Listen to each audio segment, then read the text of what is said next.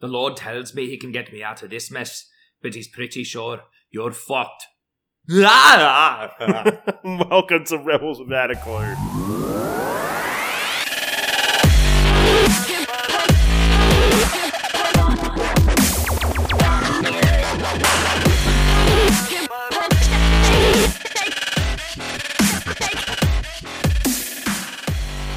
Ernest Hemingway once wrote, Never think that war, no matter how necessary nor how justified, is not a crime. It's words like these that kind of make you really think what is war?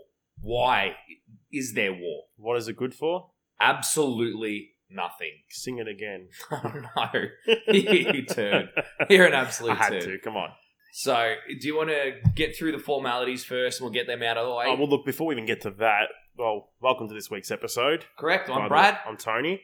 Um, if- if you haven't already t- like been able to gather as to what we're talking about this week, Clearly, it's Um, about war. yeah, we've thought like over the past couple of weeks, we've been sort of watching a couple Schooling of um, ourselves up. schooling ourselves up and watching watching slash revisiting a few war epics. Yep. Um, so we thought let's we might as well have a chat about just war epics in general. War epics, uh, the psychology behind war, um, and I suppose the interesting aspect of it is basically what happens to people in the midst of going to war. How it's not just affecting the parties involved who actually go, but families and society in general. So, yeah, yeah, I guess. yeah. Sure. Oh well, we'll talk about it as we go along. If you haven't done so already, guys, be sure to go like and subscribe us on Anchor, SoundCloud, iTunes, Spotify, Google Podcasts, or whatever other podcast platform you use. You can also follow us on our social medias on Instagram, Rebels Without a Clue 03, Twitter, Rebels Without a 1, and Facebook, Rebels Without a Clue Podcast. Bang! There you go. There we go. There we go. Out of the way. Done. please, please subscribe. Please listen. We're really asking for some activity with you guys. We're trying to interact, so it'd be nice. There has been a lot of interaction in the past week. The Facebook page has been popping. yeah, uh, you got any shout outs for this Uh, week? this week, Chris Yep. has done a real great job at contributing. Yep. There's also obviously the usual people: Yeah. uh, Sean, Shauno? Yeah. Chris, Yeah. and Grant's been pretty active Grant as well. as well. And there was one more. I can't think. Sa- Sammy, is it? Possibly. Is that- is that her name? Sammy? Let me double check. I don't that. know. She posted a really, really great piece uh, in regards to one of the posts that I put up Which recently. one? Which one? Was it the one between The the- dual picture one. That was Sophie. Sophie, Sophie, great contribution. I loved it. Yeah, that was Sophie. Yep. Uh, the other person I'm thinking of who's been pretty active with us on the page has been. Um, who we got here? Uh, do you want to fill in the gap while I. Yeah, so obviously, you know, having watched quite a few war flicks, we found it kind of really important to delve into it a little bit because, you know, war is such a significant part of cinema. Like, you think about it, a- as weird as it may sound, like, obviously, all the best epics have tended to come out of American cinema. I haven't personally gotten around to watching too much in terms of a international space, but we can only basically go off what we've watched and understood. So, yeah, like I said, me and Tony have kind of been canvassing a whole bunch of different war epics and different war movies that kind of really resonated with us. Um, we recently watched Saving Private Ryan, Revisited. revisited. Yeah. And Because, like I said to you um, a couple days before we decided to watch it, that I hadn't seen it since it kind of got first released on DVD. yeah, So it had been ages since I'd watched Saving Private Ryan, and I've forgotten majority of that movie. Honestly, I, Private Ryan. shaving pri- Ryan's privates. Yeah. um, yeah, I I'd forgotten majority of it, so it was good to revisit it and see it from a whole new perspective. Now that I'm a little bit more aware as far as. Um, not only just appreciating the movie for how well it was shot and um, and how well the themes were presented in the movie and obviously the actors' performances, but actually coming into terms and sort of realizing how fucked up World War II was. The- I, Like, I, don't think you get that much of an appreciation when you watch it as a younger No, you don't. as a younger person, but definitely growing growing up and sort of experiencing life and then revisiting something like this shows you how traumatic. What did It you was. notice mostly about having watched it previously to how it is now? Like, what were the common themes that you picked up now more than you did back then? Well, I guess the most predominant one would be how fucked up war is in general. Yeah. clearly. Um, but I think the, the thing that stood out for me the most was just how young these guys were that went to war. Mm. Like they were basically barely in their twenties, majority of them, and it's just that definitely hit home. Like, oh, holy shit, that's fucked. And I suppose when like Tom Hanks is talking and they're trying to, they did that pool on him to decide on what he actually did before he came to war. Yeah, And then when he basically said that he was a teacher beforehand, it kind of just shows that through cons- conscription, it doesn't matter what avenue or aspect of life that you come from, you, you got thrown into this hellhole that no person mentally, psychologically, physically can prepare for. There is no level of being prepared that's going to set you up to go into war and think, I, I'll come out of this okay. but it's not so much like how it is nowadays. If you think about it, like nowadays, most wars there's no such thing as conscription and No. and being like basically everyone doing their part to join the army and fight the good fight. and they're right? not specifically now trained like, for it exactly, either. exactly. All wars now are fought by actual trained soldiers who what they want to do is become a soldier. You know, it's not fought by just your every common day man. Yeah, and and I suppose as well, looking at it, they sometimes call today's wars smart wars because technology has such a significant part in war today. Like obviously, it's long range weaponry, it's a lot of drone activity, it's a lot of you know coming from the sky when you think about it. Like there was an, a movie called Eye in the Sky, which is kind of the perfect portrayal of what war is now. Mm. And if you haven't seen it, it's definitely worth a watch because it's basically all the political kind of, you know, red tape that goes along with trying to decide on whether a drone attack should happen. right. And it's monitoring this base of where they obviously consider there's terrorists involved. But in the meantime, there's so much human collateral surrounding the idea of actually sending the bomb. So making that kind of executive decision from the higher ups to send that message to go, all right, well, you're at the hands of the control of the drone, bomb it. Yeah. But then morals and values come into play. Like, if I do this, I'm going to kill a significant amount of people that are surrounding the area. Yeah. So it's like, how do you make that conscious decision to go, is this the right thing to do? I know this is orders, but should I do it? Yeah, and I mean, you, you kind of see that in a little bit of a way, but in a different perspective. Let's say when we watched Outpost, Oh, correct. right? yeah. Especially when they're going in to the cities to, well, they're trying to make peace with the people around them to sort of say, hey, we're not here against you, we're trying to help you. Mm. And then basically, well, it's I guess the whole cat and mouse game. It's like, are they with us? Are they not? It's just a whole lot of backstabbing, really. It really is. And, you know, being put in a position where you, like in Outpost, I don't know if anyone has seen it or not, but it's, they're stationed in a small, I don't know, uh, like Outpost, obviously, but it's built literally into the hills. So they're not exactly at a point where they can protect themselves in a, you know, secure way.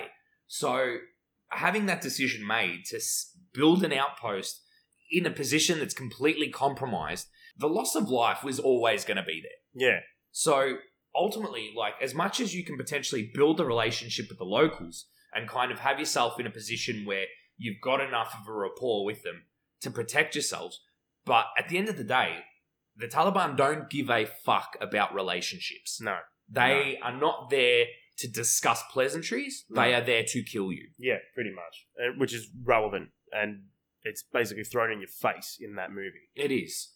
And like, you know, I'm, I'm not going against the whole American ideal of kind of bringing peace to the country, but I do have a problem with the way Outpost potentially glorifies the idea of not war, but the idea that the Americans will always come out on top Mm. because you look at like for example World War Two, the, or no, no, no, no. I'm going to take it back. Vietnam War. That's going ahead, Yeah, no, no. no. What I'm saying is like I want to go to another right? path of thinking. Yeah, Vietnam War. They did not win that. No. I don't give a fuck what anyone says. I don't care if you dropped two bombs on Hiroshima and Nagasaki. Mm. That was a reactive response to you losing the war. You Yeah. knew you'd lost it, and that was essentially the path that led down to the point where you realized you needed to do something drastic in order to kind of get the upper hand. Yeah. As to whether you did, well, I'm sorry, but you lost enough life in that process. I That did not go down well at home. I think all parties lost enough life in that war.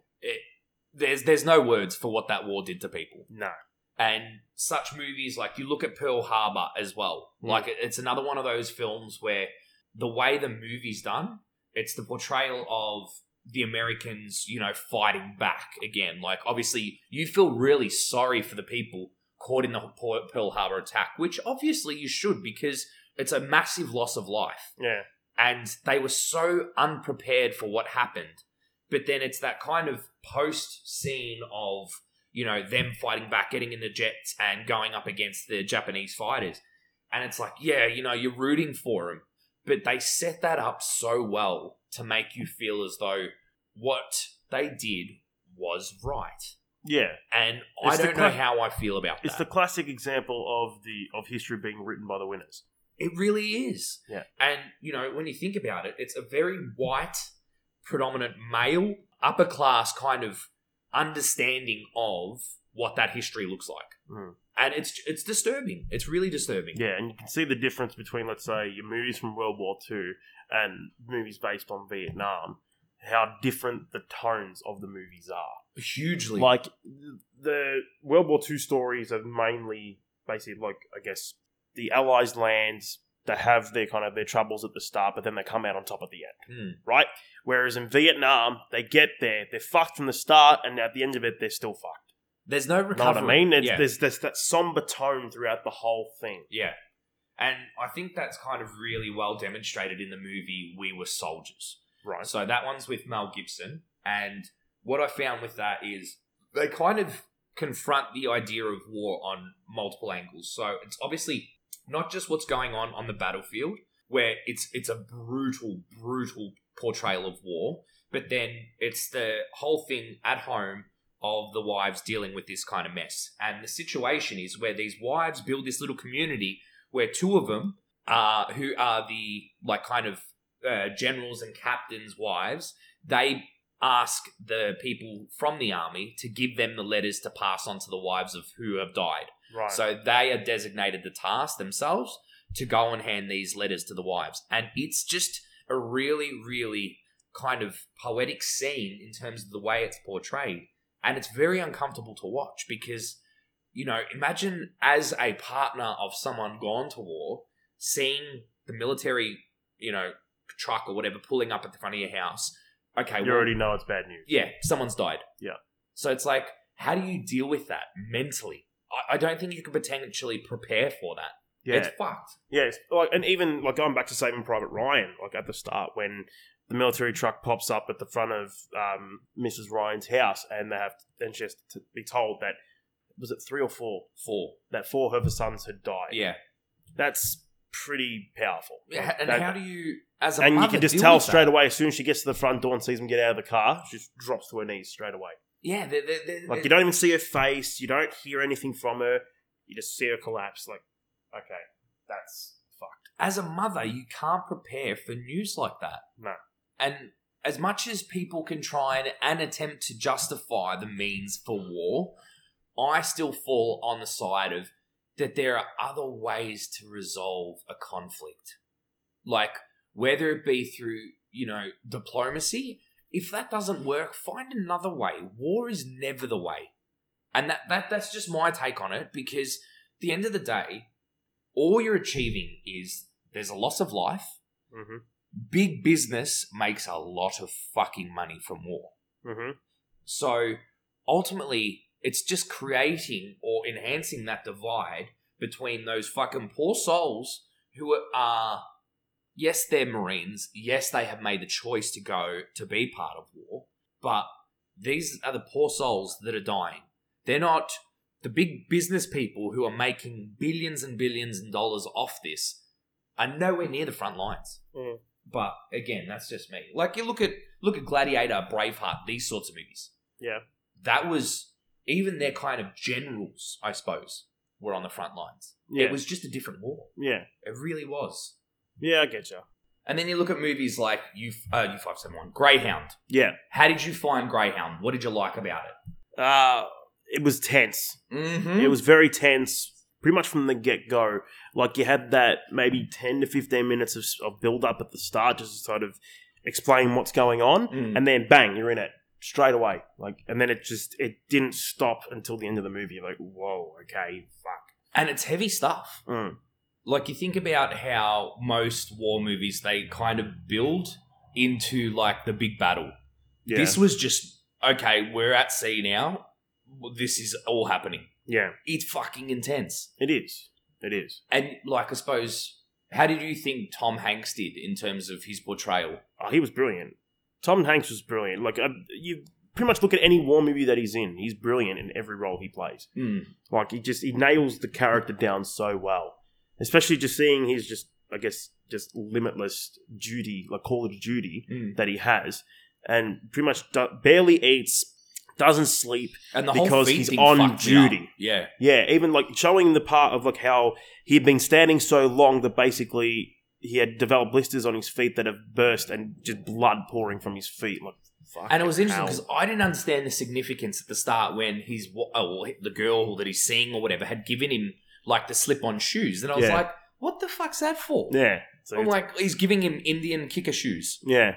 Oh, but did you see what he gave her though? Yeah, I know. And that then was I, so shit. and I thought, okay, I well, saw that present. I'm like, oh my god. Is he getting involved in a Bollywood dance? Are they gonna do make this a musical on the ship? He had, he had his chappos. yeah, there's chapels. But only when I realized that he started cringing in his face about his feet that I, I was like, oh, significance of the shoes. That just clicked. Yeah. And being in a position like that, like imagine being a captain and commanding, let, let's say, what, 150 men. Roughly that. You could be potentially making a decision for these young men to basically be killed on what you say to them. And you literally see it throughout the whole movie. They they look to him for every single decision. Like they wait for his answer before they even make a single step. How do you think you would handle that kind of responsibility? What being like being in charge? Being in charge of 150 men where it's life or death decisions. I, Uh, honestly, I'm I'm not, I don't know how I would react to that. I would like to think the way I would handle it would be pretty much, in a way, suck it up, and you're doing it to basically keep these boys safe. Do you think, though, at the end of it, that you would be able to move on from being in a position where you've made decisions like that and you've sent people to their deaths? How do you move on with that? Like, how do you live with that? Pff, I have no idea. It's a fuck situation. Yeah. Well, how would you deal with it? Well, I suppose, like, thinking about it, there's no way to rationalize the actions that you take being in a position where you've got the authority and you've got the power to make a decision like that, and then for these boys to basically potentially die under your watch. So, knowing that that's already kind of a precursor to the decisions I make, that's terrifying in itself. Mm. So, I don't think I could be in a position that high up. I'd want to be in the military for a good 10, 15 years before I started making kind of calls like that. Well, let's say if we go to let's say U five seven one. Yeah, yeah. Right. In the position that Matthew McConaughey was put in, Yep. like basically halfway through the movie, where he's basically forced into that leader- leadership position. Yeah.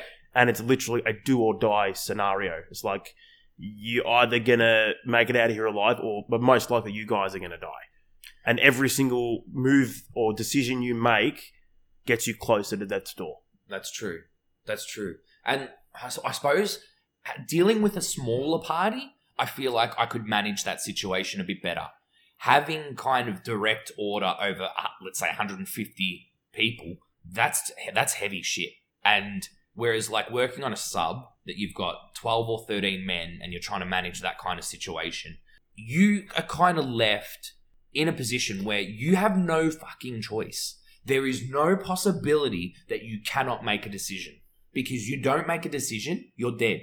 Which they show many times. Of that, Like, course. when they get stumped, like they're just sitting there waiting and going, Captain, what do we do? Yeah, Captain. and like the what what Harvey Keitel says in like to Matthew McConaughey when he's like, you cannot show your crew that you don't know, even Yeah. if you don't know, you have to make that decision. And I Yeah. think that's kind of a real telling point of being in a position like that where you've got to make calls like that, regardless if they're right or wrong, you don't have a choice in the matter. Yeah, that's right. And, and it's just scary. And like even thinking back to the times of you know the, the way Gladiator was filmed, Braveheart, all these kinds of movies, especially like that Viking era, era, Iria. fuck me, Ooh. the Viking era around as well. Mm. Even the series Vikings, like I look at that and making those conscious decisions to go, all right, well, we're going to go raid this town. You don't know what you're going into. No. You can't prepare for that. It's basically just a simple, I guess, the role of a soldier. Do what you're told. Okay, interesting idea. Do you think the idea of men in general has changed in terms of what they were like back then to how they are now? Like, what do you mean? like what type of man would go to war and like like you look at it viking times gladiator times all that it was a different type of man Right. you don't get where i'm going with this No, do I you? have no idea where you're going with this. so in essence i feel like it was just kind of i don't know how to explain it. it's like a man's man like there, there was no they were tough as fucking nails back then You think so? hundred percent, man. It, it- looking at it now, like as I said, you've got a gun between you and your enemy. Back then, you had potentially a sword, a bow and arrow, or, or whatever, but it was close combat. Yeah. And thinking about it now, I'm like, Jesus Christ! Imagine being in a pos- position where you would literally stand face to face with your enemy Yeah. like I- I'd love to know what would go through back then the people's heads. Like, how do you deal with that shit? I have no idea. I- It's just fucked. Like the psychology behind it blows my mind. Um, even movies like Have you seen Boy in the Striped Pajamas? No. Uh, have you watched Schindler's List? Never got a chance to see it. Well, I suppose there's those two. Then there's another movie called Defiance with Daniel Craig and Escape from Sobibor, which were all kind of the German Jew kind of situation like that. Right. and watching those as a prisoner of war, that's where I can't fathom how people survive that shit, especially the Jewish people. Right. Looking back, and like when I did um, the Holocaust as a subject at uni, and we got shown videos of basically a kind of uh, dugout where they were throwing people like babies into the air and shooting them Yeah. and just filling up these holes with bodies. Mm. And people had to leave. Like, it's such a scarring experience because, like, we talk about war now and we're very desensitized to it. Yeah. Seeing killing, seeing violence on the TV, whatever, movies, it's an uncomfortable watch.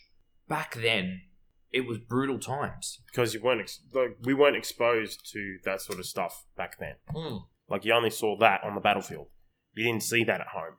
No. Right now, you see it at home, whether it be on the news or in movies or TV shows or even games. Like you see it a lot more than any sort of exposure that would have been back then. Yeah.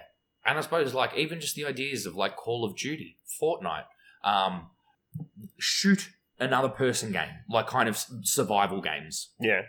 You're desensitized to it because your objective is to literally kill the other people that are playing the game. Yeah, it's to kill them and survive. Correct.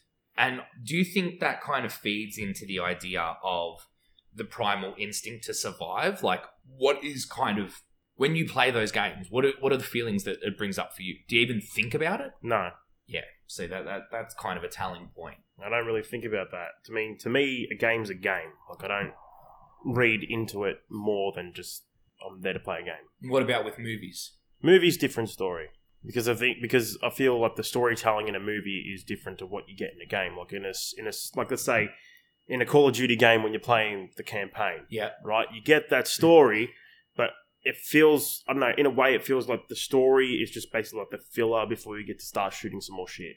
Get and me? that's kind of the ultimate goal in it. 'cause Yeah. you just want to shoot shit. And, like unless the story is like significantly powerful, where it does make you feel, then like it's a, it it gives you a different perspective. But in a movie, there's no waiting to like have your participation at, at the next, I guess, sort of stage. You know, it's just You've You're kind of got watching it. the outsiders obs- like observing their personal experience of what's going on with these people, and it, I suppose like looking at a movie space, what war movies have impacted you the most? Or what do you find that you really resonate with?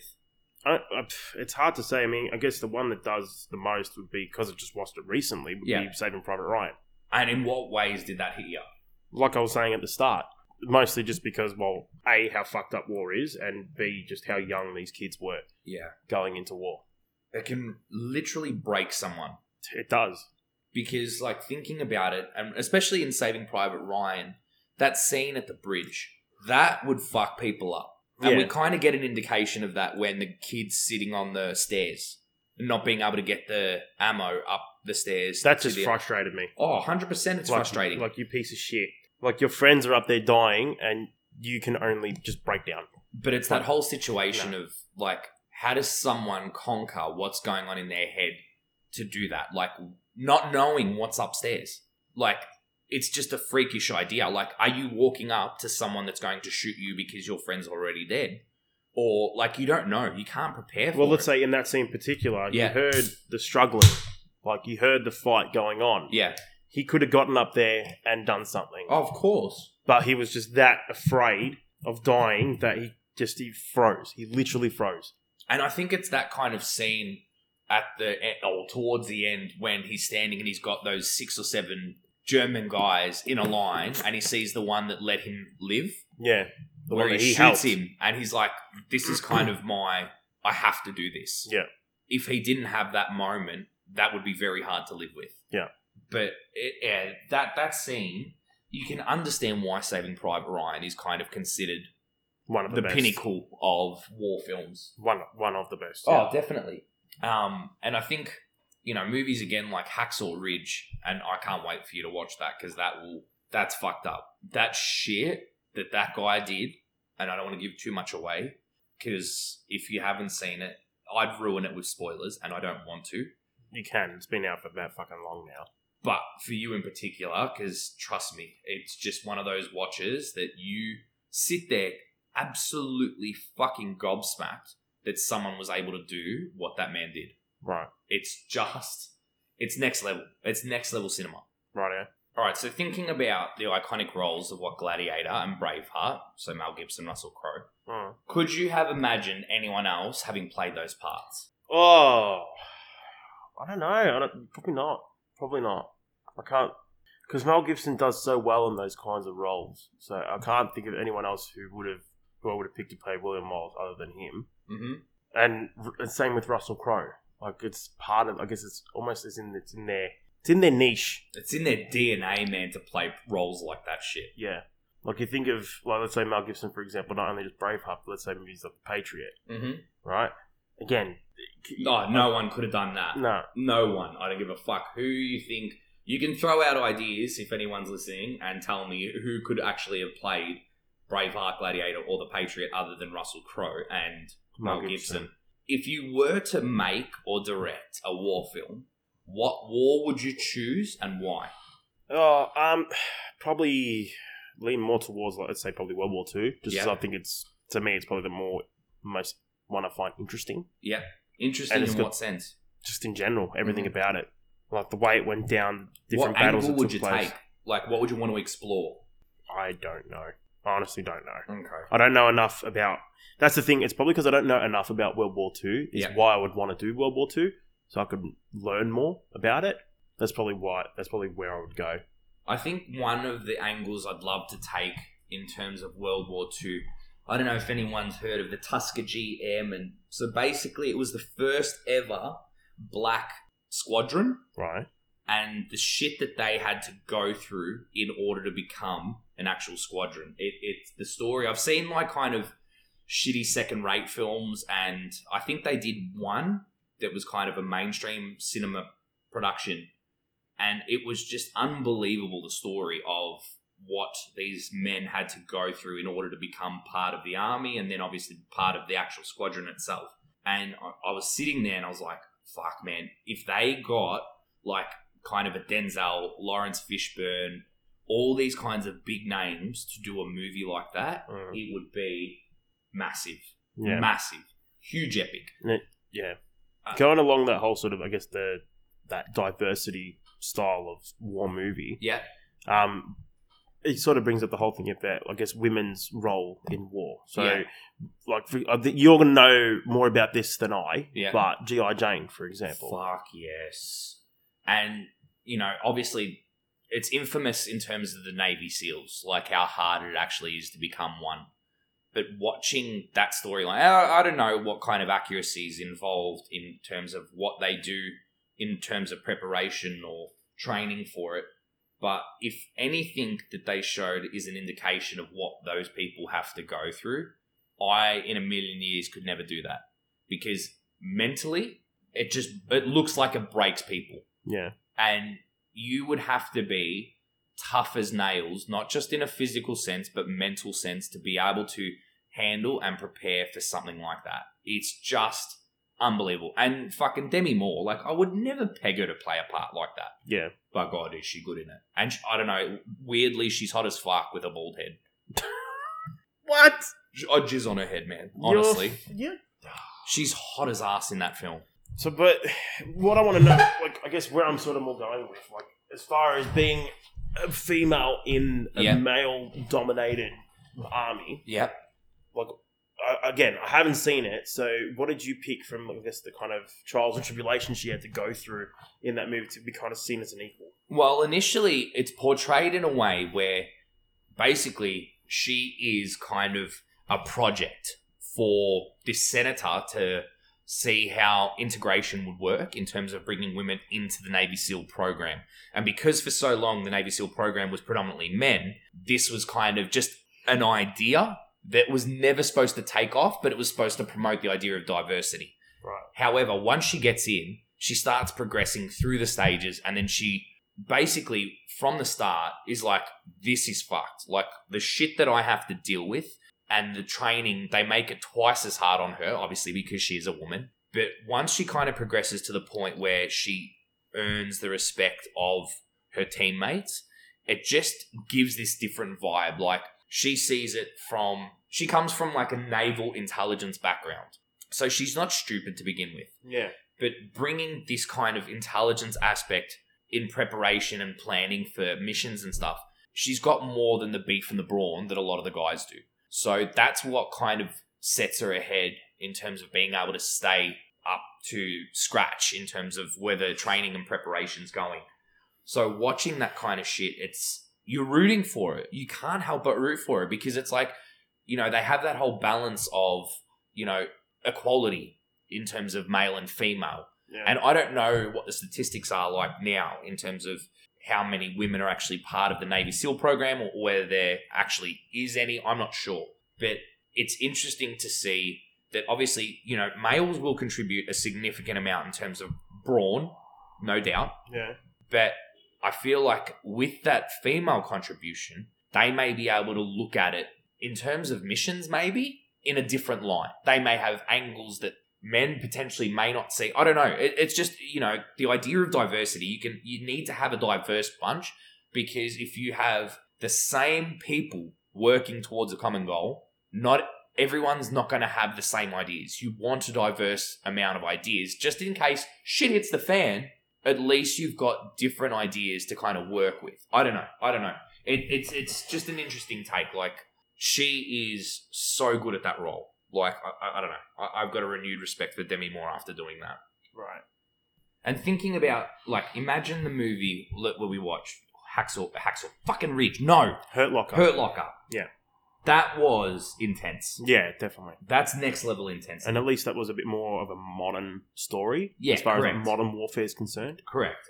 And it's like, as someone doing that job, again, how do you fucking mentally prepare that you, okay, well, I'm going to go disarm this bomb, but the potential of it going off, you just don't know. You don't know who else is watching. You don't know if anyone's got a remote detonator.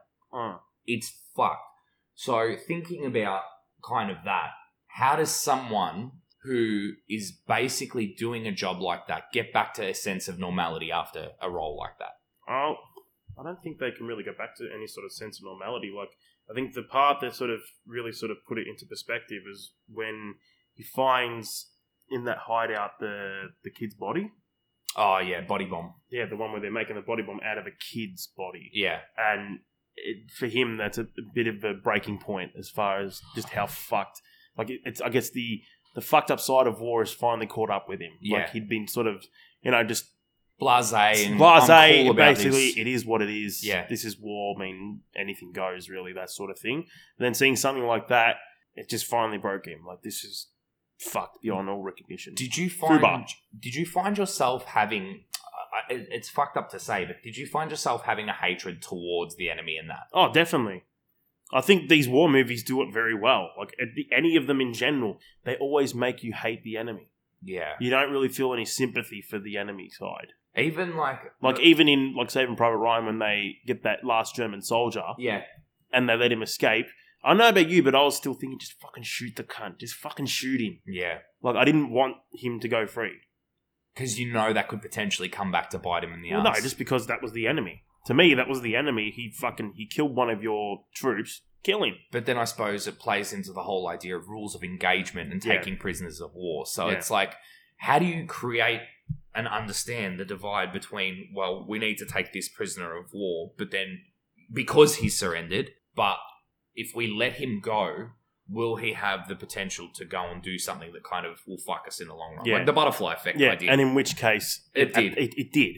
It really did fuck him in the in the long run. massively Yeah. massively so yeah that's that's an interesting discussion you know obviously war is not something that can be taken quite lightly it has especially in terms of cinema has a really kind of detrimental impact on term in terms of how people's perceptions are in relation to war like you know obviously it evokes a lot of feelings and i know i can speak for both me and tony that we firmly established the idea that war is fucked. yeah, There's not much more that can come out of these kind of uh, movies.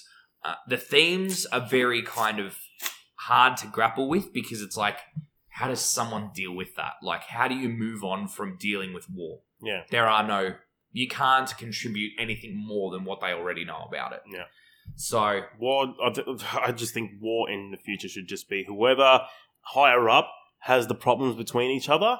have a fight. Put them in the octagon, like Yeah. basically have an Fuck yeah. MMA style. Yeah, Two of those two people that have the problem in the ring, whoever wins the fight wins the discussion. that's it. That's it. No That's war. Done. That's how it is. removes the co- the possibility of big business and you know the fucking war machine places from making money. That too, but can you imagine just the amount of jacked up leaders that would be coming if that was the Holy case? fuck. every fucking like country's leader would be so jacked up they'd be like the best fighters in the world. Hundred percent. It'd be like the movie The Quest. God. oh, or it'd be like Troy, where they select their hero, Yeah. their heroes to fight. Mm. God, that would Simple. be make for a fucking interesting situation in the world. I'll tell you what. Yeah. And that But- would sort of get us closer to basically what happened in Idiocracy, where the US president's an ex pro wrestler. Literally, literally. Well, look, you know, they're heading in that direction with that country. So, Mm. you know, the Let's not fact even that go there. Kanye was taken as a serious Ah. candidate, it just begs a lot of questions Let's not even about get- the let's- reality. Let's Let's, just let, move on. Yeah. But yeah, so th- that's essentially we wa- kind of wanted to just address how our perceptions of cinema in terms of war and what we've seen, and kind of the deciding factor in all of that is war is fucked. Yeah. simple. Pretty much. Fubar. FUBA.